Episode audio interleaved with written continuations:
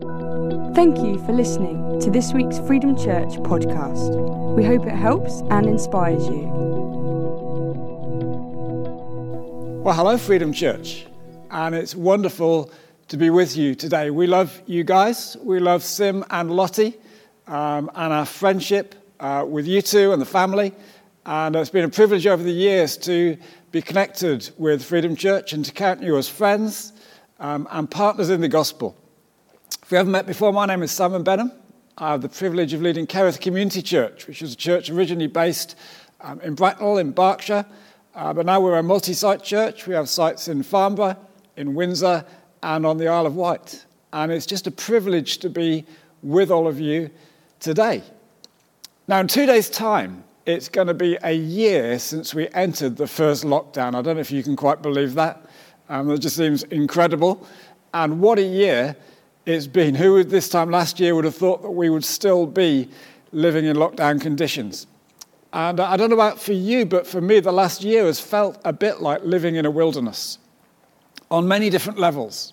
You know, it's felt like a, a relational wilderness. We've been cut off from people, cut off from family, cut off from friends, um, cut off from having people in our homes, missing hugging people, just all that simple relational stuff that we haven't been able to do. It's felt certainly like an emotional wilderness. I think for many of us in this season, our mental health has really felt under attack. And, um, you know, all the pressures that we've been under um, physical health pressures, homeschooling, working from home, um, you know, people who've lost loved ones, who've been grieving, people who've missed major life experiences, weddings that have been cancelled or that have just been a handful of people, um, kids missing school proms and exams and first years at uni and all those things. It's, it's had a huge impact on our mental health. It's felt like a physical wilderness. Um, although, if you're like me, physically you've probably got bigger rather than smaller, as you might expect to happen in a wilderness. Certainly been a geographic wilderness. Seems like we're just in the same place every day. You open the curtains to the bedroom and it's the same view um, every day. It certainly felt like an entertainment wilderness. No cinema, no restaurants, no theatre, no holidays. You know, just Netflix is about all there is. And a financial wilderness. Know, for many who've been furloughed or lost jobs, um, have been financially challenged in this time. And then maybe for many of us, a spiritual wilderness as well. It's many of the things that we love, worshipping together. Who doesn't miss just being in a room with a whole load of other people and just praising God together. Um, you know, just praying for one another, connecting with one another in that way. Technology has been great, but it's not the same. And I want to talk today about being in a wilderness. Reflect on what God has been doing in this wilderness, because God is at work in the wilderness. It's a beautiful verse in Hosea one of the prophets in the Old Testament, who says this I will lead her into the wilderness and speak tenderly to her, talking about Israel. And I believe that God has um, been leading us and guiding us through this whole wilderness experience, and He wants to use it. Because I do believe that we're about to come out of the wilderness. Amen. We are on the cusp of coming out. The amazing vaccine program um, seems like a game changer. I just want to encourage anyone who gets offered the vaccine, take it. It does feel like there's light at the end of the tunnel. And I want to reflect today a little bit on, first of all, what I think God has been doing in the wilderness as we've been in this season, and then what's going to happen next. What is God about to do with us and in us and through us? And we're going to do that by reflecting on two different wilderness experiences in the Bible. First of all, thinking about the Israelites who spent 40 years in the wilderness, and Jesus, who after his baptism spent 40 days in the wilderness. And we want to talk about two aspects of wilderness experience. And the first one is this that the wilderness is a place of testing. The wilderness is a place where God tests us. Moses, who led the Israelites through their whole um, wilderness experience, said this in Deuteronomy chapter 8, verse 2 Remember how the Lord your God led you all the way in the wilderness these 40 years to humble you and to test you in order to know that what was in your heart, whether or not you would keep his commands. Similarly, Matthew, in his gospel, his account of the life of Jesus, says this Jesus was led by the Spirit into the wilderness to be tempted by the devil. After fasting for 40 days and 40 nights, he was hungry. The wilderness is a place of testing. It's a place where what's really in our hearts is revealed, and God can do some unique work in us. We see that in Jesus. In the wilderness, he's tempted three different ways, each of which mirrors something that happened in Israel's experience in the wilderness. First of all, he's tempted to turn stones into bread. He's tempted to put his physical needs above his connection and dependence on God mirrors the Israelites and their demand for bread in Exodus chapter 16. Jesus is tempted to throw himself off the temple to test God, to see if God will rescue him. It mirrors the Israelites testing God in Exodus 17, where they test God to see whether he'll provide water for them in the wilderness. And then Jesus is tempted to bow down and worship the devil. And that again mirrors the Israelites in Exodus 32, where they bow down and worship a golden calf. And I do believe that God has, in this time, has been testing us and refining us. James, the brother of Jesus, wrote these words Consider it pure joy, my brothers and sisters, whenever you face trials of many kinds, because you know that the testing of your faith produces perseverance. Let perseverance finish its work so that you may be mature and complete, not lacking anything. Hey, God wants us as followers of Him to be mature believers. And here's the bottom line, maybe a slightly uncomfortable one. God is more interested in our character than He is in our comfort. Hey, we live in an age where we'd like to think that all God is interested in is making life comfortable for us, but God is about more than doing that. He is about maturing us, He is about us making us more like Jesus. He wants to see whether our confidence and our trust is in Him. And I want to encourage you if you've got this far, then you are doing well in the test.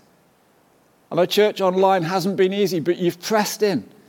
Or maybe you're new to church and you've plugged into this and this is a whole new experience for. Well, it's wonderful to have you here. But I want to commend you. You are doing well in this test if you have kept going. I do think that through this season, there will be some people who will have fallen away from church, who, when we start to meet again physically, won't come back. Why? Because they've struggled in the test. They found that test hard. That, that, that test has revealed what soil they were planted in.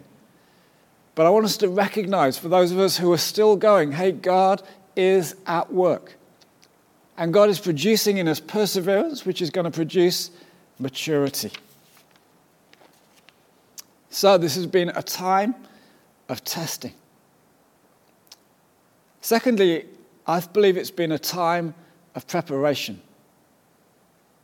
I don't know if you noticed, but the number 40 appears in both of those stories. Jesus spends 40 days in the desert. The Israelites spend 40 years there. Now, I must admit, I always get slightly nervous when Christians start talking about numbers in the Bible. It can go very doo doo doo doo, you know, and a bit all over the place. And you start to wonder does this stuff really make sense? But I think I'm on good grounds here. Whenever the Bible uses the number 40 to refer to a period of time, it always seems to be speaking of a, a new thing that God is going to do. That period of 40 days or years will usher in a new season, a new era, a new phase in the work of God in His world. So it rains for 40 days and nights on the ark as humanity gets a fresh start. As we've seen, the Israelites spend 40 years in the wilderness before entering the promised land. Moses spends 40 days up a mountain as he receives the Ten Commandments, which initiates a whole new way of people relating to God. King David and King Solomon each reign for 40 years as the nation of Israel is established. Jesus spends 40 days in the wilderness before starting his public ministry. And there are 40 days between Jesus' resurrection and his ascension and the birth of the church and the pouring out of the Spirit. Now, it'd be really cool if someone could do the calculations and, and show that there were 40 days that, or 40 weeks that we've been in lockdown through the last year. I don't know whether that is the case. If you did the calculation of how many weeks have we actually been in lockdown, has it been 40? I don't know.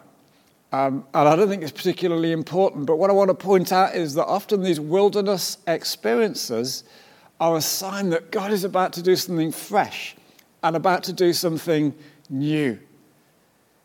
He wants to take that testing that's been happening in us, that refining that's been going on in each of our hearts, and He wants to use it to do a fresh thing. He's been preparing us for a new thing that He wants to do. Says of Jesus that He went into the desert full of the Holy Spirit, but He came out of the desert in the power of the Holy Spirit. And God has been at work in you, and God has been at work in me in this season to prepare us for what comes next. And I'm excited for what comes next. I'm confident that He is going to do new things. Why? Well, first of all, what He's been doing in the church throughout our nation. If you think back to the beginning of lockdown, one of the blessings at the beginning was that recording that Tim Hughes did, the UK blessing. And I, I watched it again today. It finishes with this statement. It says this Our buildings may be closed, but the church is alive. And I remember at the beginning of lockdown, many people wondering, well, how is the church going to survive if we can't meet physically on a Sunday? And yet the reality is that the church has thrived in this season. We've been able to embrace technology. Um, our church has almost twice the number of people in small groups that it had at the beginning of the first lockdown. Hey, somehow, as churches, we've actually done well in this season. I don't know if any of you saw this article in the Sunday Express um, which was a couple of weeks ago. And uh, I just love this. This is a secular newspaper, but it says this COVID pandemic brings ch- British churches back to life. said this more than a third of non Christians, 34%, now agree that local churches are making a positive difference in their communities, up from 20% three years ago. So in three years, it's gone from 20 to 34% of non Christians saying the church is making a positive difference. Says also that people are now more likely to think that British churches are a force for good, not just in their local communities, but in the world. And uh, it's gone up from 19 to 25% the number of non Christians who would say the church is making a positive impact in the world. And God has been at work in the church, but through the church, also through the church in this season of pandemic. And I love what God's been doing in our individual churches. I caught up with Sim recently, and just hearing some of what's been happening for you guys in Freedom Church, the way that your justice ministries have just um, been so vital to the community. I love the fact that, that our volunteers and our justice ministries have been key workers through this season. They've been recognized by local authorities, by government, as being key to what's happening in our community. Our churches have been at the center of that. I love what's been happening with your, build, with your land. And one of the blessings that we've seen as a church is that, that we've acquired buildings um, through this lockdown. So, our Windsor site, uh, which had a building that we rented on a Sunday, we've now been able to take over for a five year lease the whole warehouse where we used to rent on a Sunday. And uh, we've been able to get change of use on that, so it's now designated for church use. And it's just this amazing uh, opportunity for us to move into this space. And I know that you've been able to acquire land in this lockdown. As a church that's had buildings on our Bracknell site for um, over a century now, um, fortunately, our buildings aren't that old, we've replaced them in that time. I just want to say that having your own space is a game changer for a church. And I believe that there's a whole new season coming for you as Freedom Church, as you begin to dream, as you begin to build on the land that God has given you. Your impact, your um, relevance, your ability to influence the local community is going to go through the roof in the next few months and years. I want to speak it over you. God has been at work in this pandemic. And we've had prophetic words over us. At the beginning of the lockdown, one of our site leaders, Jackie Weber Gant, felt God speaking her through, to her through this word in Isaiah. Isaiah says this See, I'm doing a new thing. Now it springs up. Do you not perceive it? This is what God says I am making a way in the wilderness and streams in the wasteland. Hey, God is at work in the wilderness. God has been at work, and God has been preparing us for the thing that He is going to do next. So I just want to finish by reading the words that, first of all, Joshua and then Jesus, two people whose name both means God saves. This is what Joshua said as the people came out of the wilderness. And I want to speak this over you, Freedom Church. Joshua said this Now then, you and all the people, get ready to cross the river Jordan into the land I'm about to give them to the Israelites. I will give you, receive these words, I will give you every place where you set your foot, as I promised Moses. Your territory will extend from the desert to Lebanon and from the great river to the Euphrates, all the Hittite country to the Mediterranean Sea in the west, no one will be able to stand against you all the days of your life. As I was with Moses, so I will be with you. I will never leave you nor forsake you. Be strong and courageous, because you will lead these people to inherit the land I swore to their ancestors to give them. Be strong and very courageous. Be careful to obey all the law my servant Moses gave you. Do not turn from it to the right or to the left, that you may be successful wherever you go. Keep this book of the law always on your lips. Meditate on it day and night, so you may be careful to do everything written in it. Then you will be prosperous and successful. Have I not commanded you, be strong and courageous? Do not be afraid. Do not be discouraged, for the Lord your God will be with you wherever you go. I believe God would speak those words over us today, over me, over you. Be strong in this next season. Be very courageous. Stick close to God. Let's root ourselves in His Word. Let's seek His will in everything that we do. So, they were the words of Joshua as they came out of the wilderness. I believe they're prophetic words for us. And then what about Jesus? These are the words of Jesus as he came out of the wilderness. He quoted the prophet Isaiah from the Old Testament. And he said this The Spirit of the Lord is on me, because he has anointed me to proclaim good news to the poor. He sent me to proclaim freedom for the prisoners and recovery of sight for the blind, to set the oppressed free, to proclaim the year of the Lord's favor. Freedom Church, I want to declare that the Spirit of the Lord is now on us. Jesus has poured out his Spirit into us. We are now the people of the Spirit. We are now Jesus' hands and earth, feet in the, the earth today. And he would speak this over this. The Spirit of the Lord is on us. It's on us because he has appointed us to proclaim good news to the poor. He has sent us to proclaim freedom for the prisoners and recovery of sight for the blind, to set the oppressed free, to proclaim the year of the Lord's favor. God's Spirit is on us.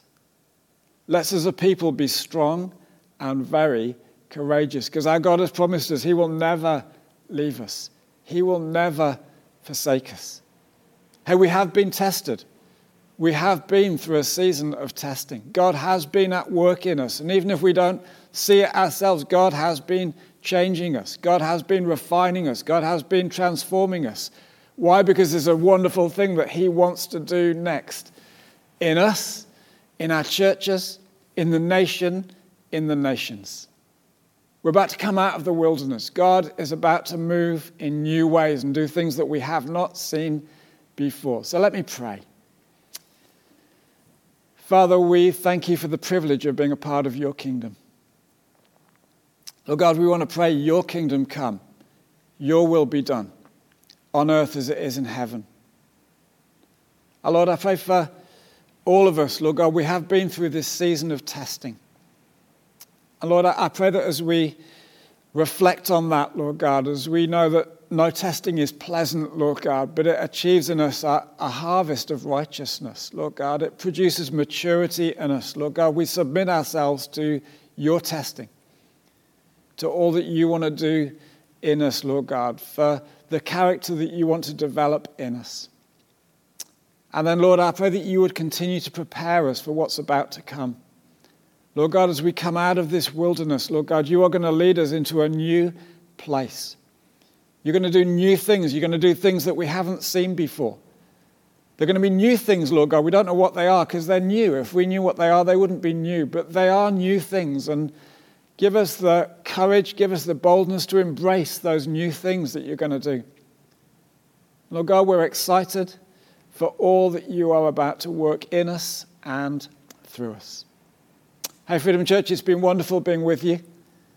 I really hope sometime soon we can get together physically. Uh, but until then, God bless you.